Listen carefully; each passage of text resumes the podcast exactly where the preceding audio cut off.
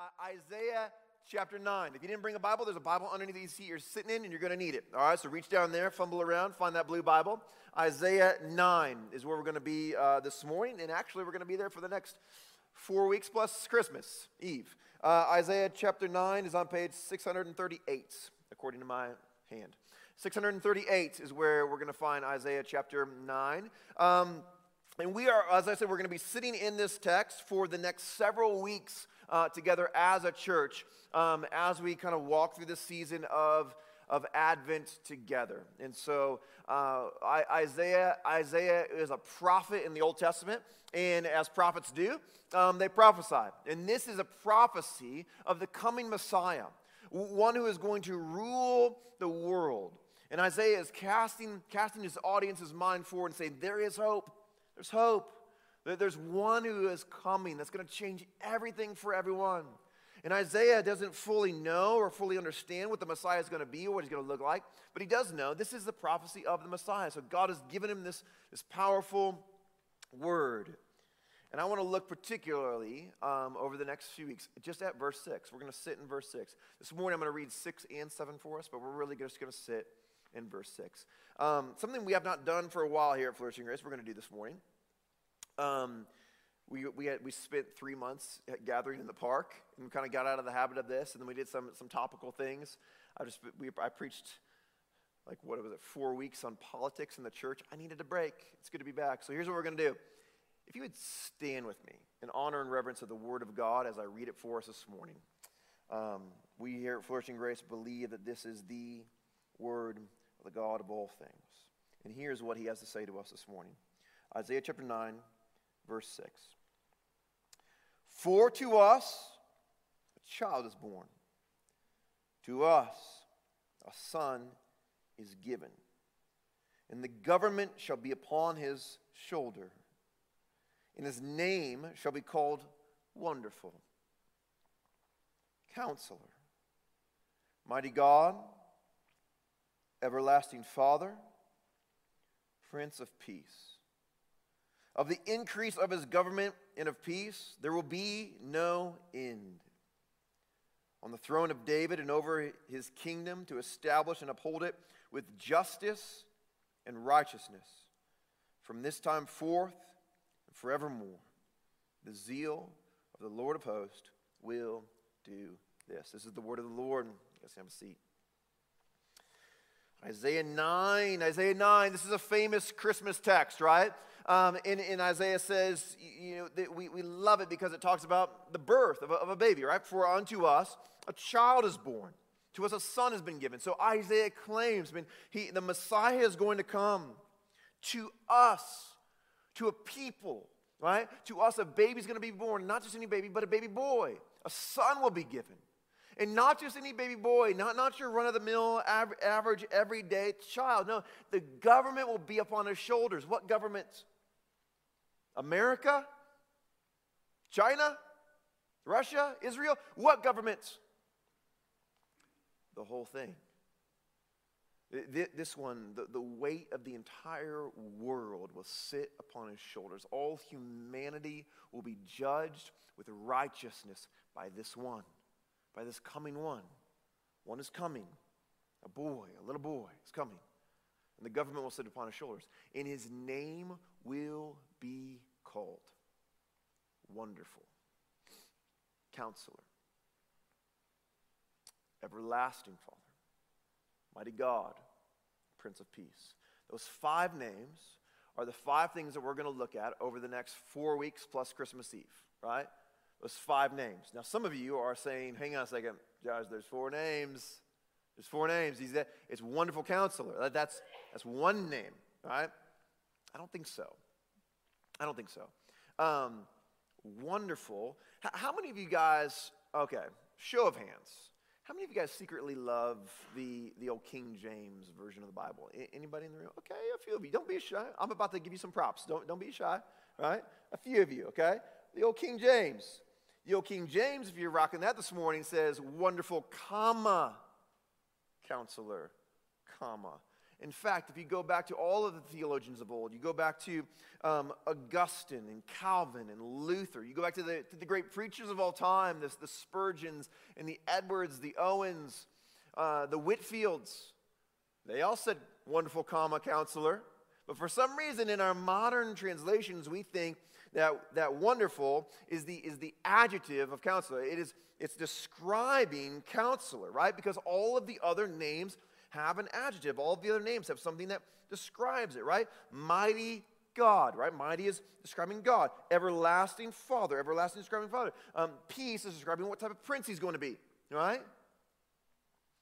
But for a thousand years, well, more than a thousand years, thousands of years, wonderful has stood on its own. Why?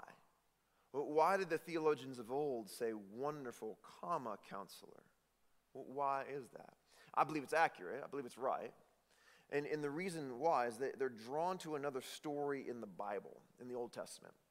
In the book of Judges, uh, there's a famous judge. Anybody know who the most kind of most well-known judge is? Samson. Yeah. When you have superhuman strength, people tend to remember you. All right. Samson. He's the most famous, most famous judge, right? But but you probably don't know his his parents. Um, Samson's dad's name is Manoah, and and this this this man uh, but like not a man, like this strange person. Like it, it appears to Samson's mom when she describes him. She says, "A man met me." But he was, he, was, he was majestic. He was, he was different than a normal human being. He was, I don't know. And what he said to me was, I'm going to become pregnant with a child.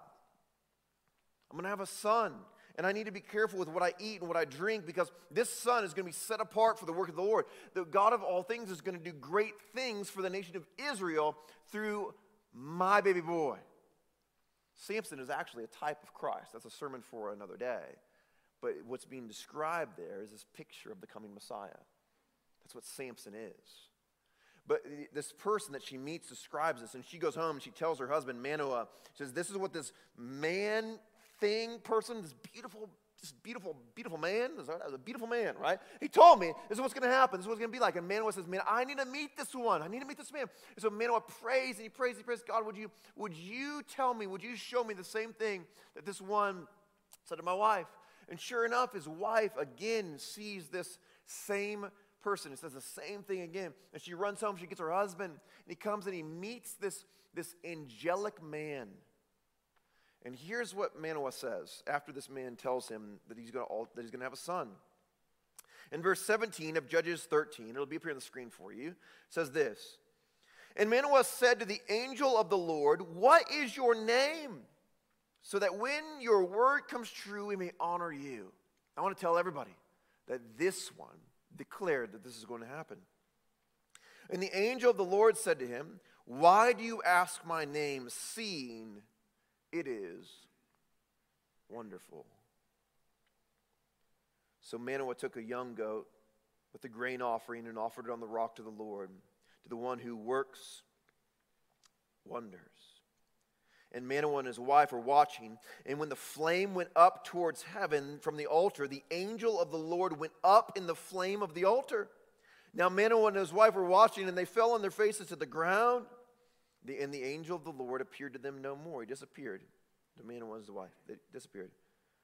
Then Manoah knew that he was an angel of the Lord. And Manoah said to his wife, We shall surely die, for we have seen God. There are certain times throughout the Old Testament where scholars believe that the pre incarnated Christ shows up. You guys remember the story of Shadrach, Meshach, and Abednego, the fiery furnace? It's so blazing hot that the guards get close and they're getting fried. And yet, Shadrach, Meshach, and Abednego are walking around inside of the fiery furnace, untouched by the flames. And, and the king looks in and says, But wait, how many, how many guys did we send into that furnace? Thought it was three. Yeah, it was three. I see fourth. And the fourth one walking with them is like a son of man.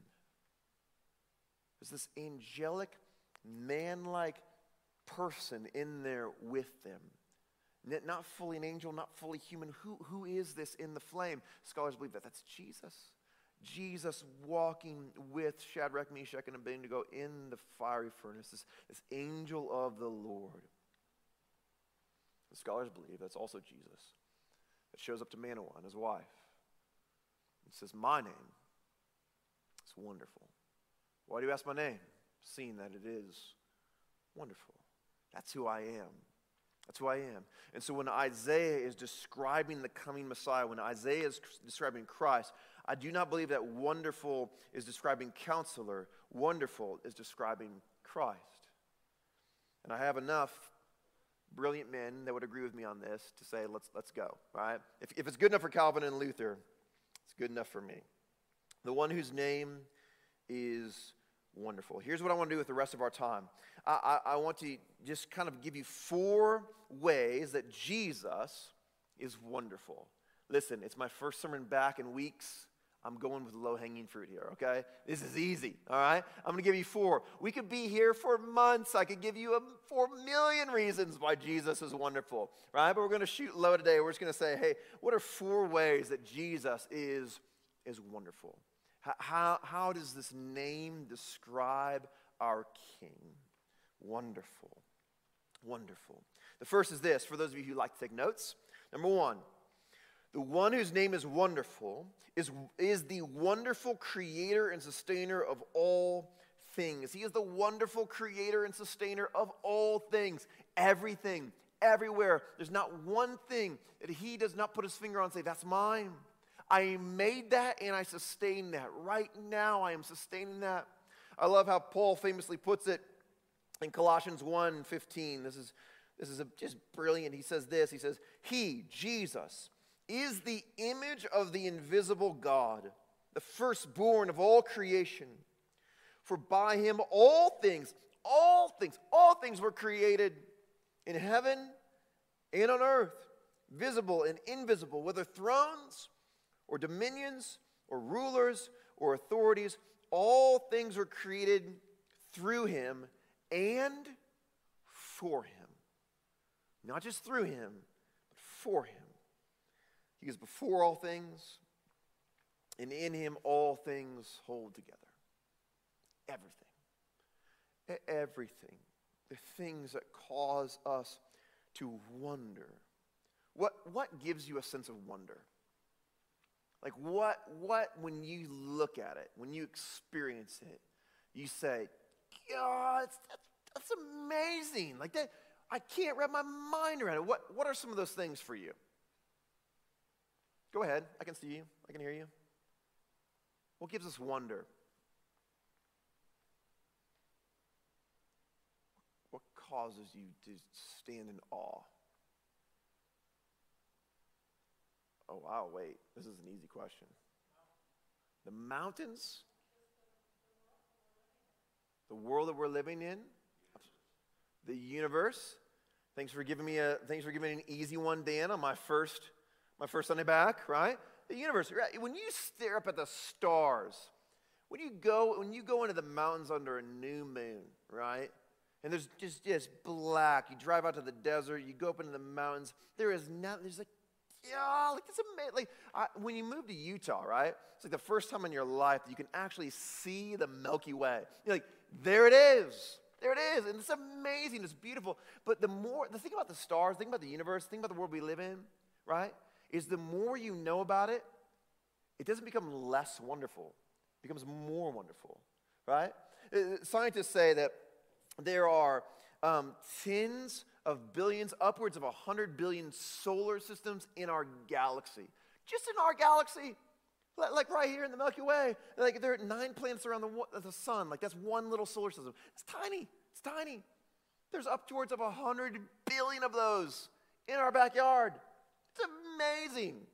And then, and then there's a hundred more billion galaxies in, in the observable universe.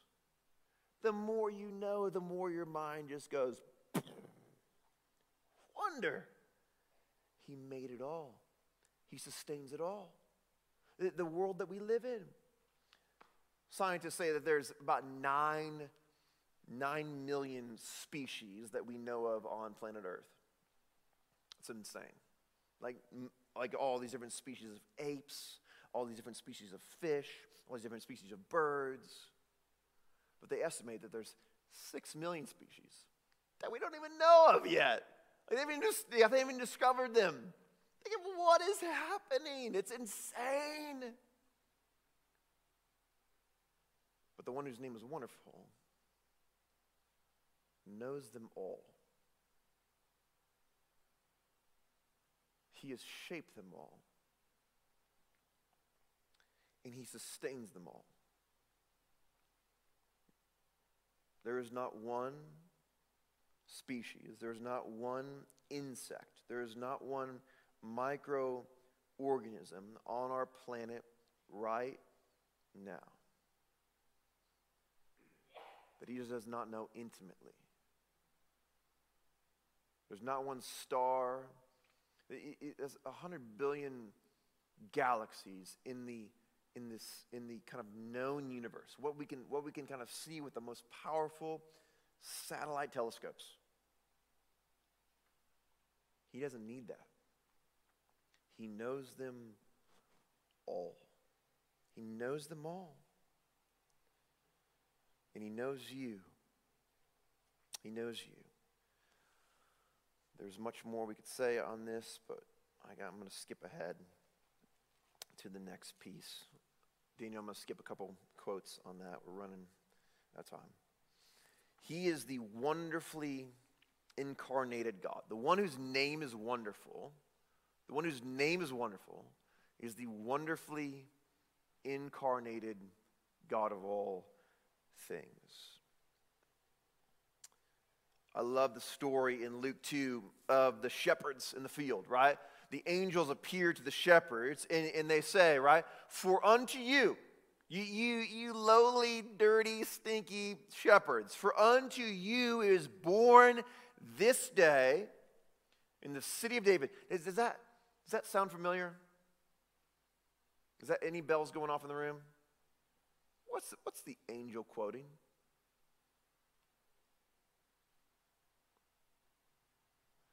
Let me, let me read you our text again for this morning Isaiah 9 6. For to us a child is born. To us a son. To unto you is born this day. He is quoting, he's, he's fulfilling Isaiah 9 6 right there. For unto you is born this day in the city of David a Savior who will be called Christ the Lord. The Messiah, the Messiah, the one who will hold the government upon his shoulders, is born this day. The born, for unto you is born this day. Savior. He is, he is the wonderfully incarnated God. And this separates Christianity from every religion on the planet. All of the other religions of the earth say, say, listen, if you follow me, right, what you need is a prophet. What you need is a wise man. What you need is a sage. What you need is a scribe. That's what you need. Somebody who you can follow. And if you follow me, I will lead you to God. I will teach you. I will show you who He is. I will show you the wonders of His hands. I will, I will, I will show you all about Him. And, and, yes, you need to give me some money and some power and some sex along the way. But, I, but if you follow me, I will show you. Not in Christianity. Not in Christianity. No, no, no. Our God comes to us. This is insane. It's, it's, it, this, is the one, this is the most wonderful thing about our faith. We don't need a scribe. We don't, we don't need a prophet. We have our God. We have our God. He comes to us. He walks with us, He teaches us. In Matthew 23, Jesus says, this is one of the places where Jesus says, Man, I am the God of all things. Right? Multiple times, Jesus says that He is God. But in Matthew 23, Jesus says, Man, I've sent you prophets. I send prophets. I send wise men. I send scribes. And you murdered them. You beat them. You crucified them. No more. No more. I'm not going to send you prophets. I'm not going to send you scribes anymore. I'm here. I've come myself. I've come to rescue and redeem you. The one whose name is wonderful has come for you. and therefore he should be called wonderful. This brings us to the third point. The one whose name is wonderful is the wonderful, is our wonderful Savior. He's our wonderful Savior, right? Oh, what a Savior, isn't He? What's the word? Yeah, Dan sings it for me. Come on, guys. You guys sing for Brett? You want to sing for me? Dan sings for me. Listen, isn't he wonderful? Isn't he wonderful? He is our wonderful Savior. His work on the cross is insane. It's so big. It's so amazing. It's so wonderful. But what did Jesus have to do in order to become our wonderful Savior? What did he have to do to become our wonderful Savior? Again, I love how Isaiah puts it. This is a different messianic prophecy. Isaiah 53, 2 through 6. Isaiah says this. It'll be up on the screen for you. For he grew up before him like a young plant, and like a root out of dry ground. He had no form or majesty that we should look at him.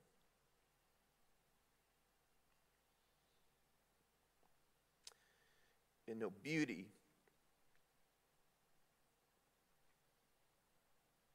that we should desire him.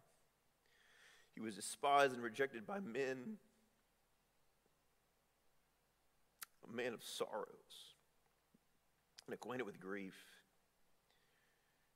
As one from whom men hide their faces, he was despised, and we esteemed him not. Surely he has borne our griefs and carried our sorrows. Yet we esteemed him stricken, smitten by God, and afflicted. But he was pierced for our transgressions, he was crushed for our iniquities. Upon him was the chastisement that brought us peace. With his wounds we are healed. All we like sheep have gone astray, and we have turned every one to his own way, and the Lord has laid on him the iniquity of us all. You see, the one whose name is wonderful had to take off his wonder. He had to leave, he had to leave the wonder behind in order to do the most wonderful thing for you. He had to step out of wonder, leave it behind. Why? Why would he do this? What, what, what is his motivation to, to step out of the most wonderful place ever, uh, under, under the most wonderful worship ever? He leaves it all. He steps out of wonder and becomes, as Isaiah says, one who has no form or majesty that we should look at him, no beauty that we should desire him. Why would he do that? To wrap you in his own wonder to make you wonderful. You have been made wonderful by the blood of Christ, that he might wash you with the water of his word present you to himself in splendor without spot or wrinkle or any such thing, that you might be holy without blemish, as Paul says in Ephesians 5. one whose name is wonderful, has made you wonderful by his blood. And for all eternity, the angels will look upon you in wonder. The same emotion that you experience when you look upon the stars in the sky, the angels of heaven will experience when they look upon you for all eternity. You will be their wonder. You will cause them to say, Oh, how did he do that? Like, how did he, how did he make that? How did he make you that way? I cannot, like, they will stand in awe of the gospel for all eternity and say, and the more they know, the more they grasp, the more they understand of the gospel and the beauty and the wonder that is the saints in Christ, the more they'll say, Oh, man, is amazing. This is insane. I love how Paul puts it in 2 Corinthians 15, sorry, 2 Corinthians 5, 16 through 17. He says, From now on, therefore, we regard no one according to the flesh. N- no one. You, you, you, we once thought you were like human, but you're no longer human. Even though we once regarded Christ according to flesh, we once looked upon him with no majesty, no awe, no wonder. We, did, we just used a man. We regard him thus no longer. Therefore, if anyone is in Christ, he is a new creation. The old has passed away. Behold, the new has come. The new has come. You're no longer who you once were. You're no longer who you once were. If you are in Christ, and I know not everybody is, but if you are in Christ, if you've given your life to Him, you've thrust yourself upon the, the feet of the cross of Christ, you're no longer who you once were. And so, you, you who worry that you don't make enough money, you, you don't make as much as the guy down the street, you don't have all of those things and all that stuff, you've been made wonderful by the one whose name is wonderful. You, you, who don't look the way that you wish you look, you're not, you're not as pretty as this person or as, as fit as this person. You who have judged yourself based on the standards of this world. The one whose name is wonderful has made you wonderful by his own standard. And his standard is much higher than yours. You who have submitted your identity to the measure of the world you have been made wonderful by the one whose name is wonderful. You've never known such wondrous love, such wondrous power as the love and power displayed on the cross. Lastly, we, we wonderful people who've been made wonderful, are people looking forward to the wonderful return of the one whose name is wonderful. Advent, as I said earlier, points us points us back to the coming of Christ, and we look at that event. We look at the, we hear the stories of the angels. We hear the stories of the, the of the virgin birth. We look, we hear the story of the of the manger and, and, in Bethlehem, and we say, man, that's that's wonderful. And it thrusts us to the cross and to the resurrection of Christ. We say, that's really wonderful. That's amazing. But it also thrusts us forward to the second coming of Christ. To what I would argue is perhaps eh, in some ways, an even more wonderful event. It, not, nothing will be more wonderful than the resurrection of Christ. But his coming, his return, will be wonderful for those who call him wonderful. It will not be wonderful for all. John tells us in Revelation 19 this, and I want you to listen to the names that are given to this one. Then I saw heaven open up, and behold, a white horse. And the one sitting on it is called Faithful and True. And in righteousness he judges and makes war. Does that sound familiar? Any, any bells going off on that one?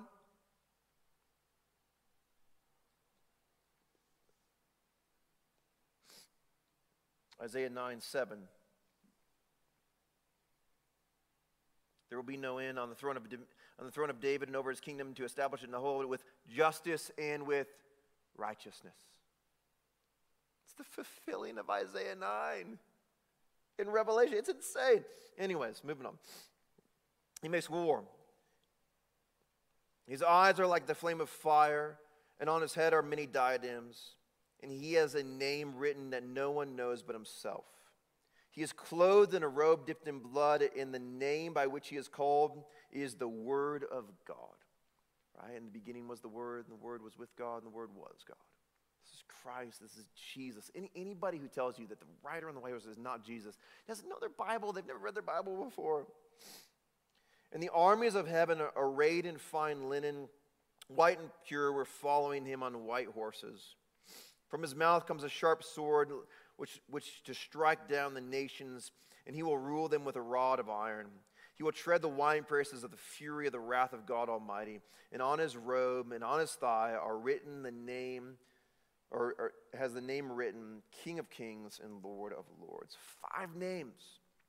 Five names. Just like Isaiah. There's five names in Isaiah 9 6. There's five names in Revelation 19. Right? We see these five new names. Why? Why is there so many names for Jesus? Listen, when you are the creator and the sustainer of all things, when in you all things hold together, when you are the Alpha and the Omega, the beginning of the end, our human capacity struggles with what to call you. So we just give him a lot of names. He's that wonderful. He's that big. He's that massive. And one day, the wonderful one will return for those whom he has made wonderful, and he will call us wonderfully home. And we will know him as wonderful for all eternity. And so here's what I want to ask you this morning, church. I want to, I, you've got to wrestle with this. Do you know him as wonderful? I, I don't mean do you know him like you grew up going to church and you went to Sunday school and, and you have this cognitive understanding of who Jesus is. No, do you know him? Like, do you have an intimate relationship with him? Have you drawn near to him? Have you, have you given your life to him? Have you said, man, I want to I wanna spend my days, my remaining days on this temporary earth, in this temporary life, getting to know the one who will be named wonderful for all eternity? I want to know him. On that day when he returns and I see the rider on the white horse, I want to say, There he is. Not, oh shoot, I'm in trouble. I want to know him. I say, That's the wonderful one. And I know him. I've known him for my entire life. Do you know him that way? On that day, and I pray it's soon I pray it's today. Will you be able to say, I know him? I know the one whose name is wonderful. If you're unsure on that, you say, man, I, I actually don't know. I would love to talk to you about that. No strings attached. I would love to answer your questions. I, I would love to be able to share with you what, what I know about him and what I know of him. I would love to talk to you about that. I'd love to talk to you about how you can know him the way that I know him. I'd love to help you with that. But my prayer is for us, for all of us, as we march through Advent, that you would constantly be drawn in wonder to the person of Christ. As you look back to his first coming, as we look forward to his second coming, that you would say, man, that, that's wonderful. And he is wonderful. If you want to talk more about that, I'll be right down here after our gathering today. I would love to talk to you about that. Let me pray for you. Jesus, we come before you this morning. Wonderful Savior.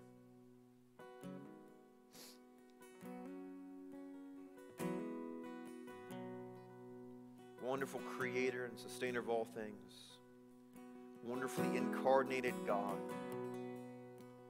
Wonderful Savior wonderful returning King of Kings. Uh, would you humble us this morning? Would you stir our awe and wonder of you? Would we know, would that beyond a shadow of doubt, why you are called wonderful? And would we be a people who, for the rest of our days, ascribe that name to you? When people say, man, who is Jesus? We say, he is wonderful. Let me tell you why. Let me give you four reasons why. Praise you for being a God who leaves wonder behind in order to make us wonderful. We love you. Praise you. Blessings your name. Amen. Why don't you guys go ahead and stand? We're going to sing one last song together.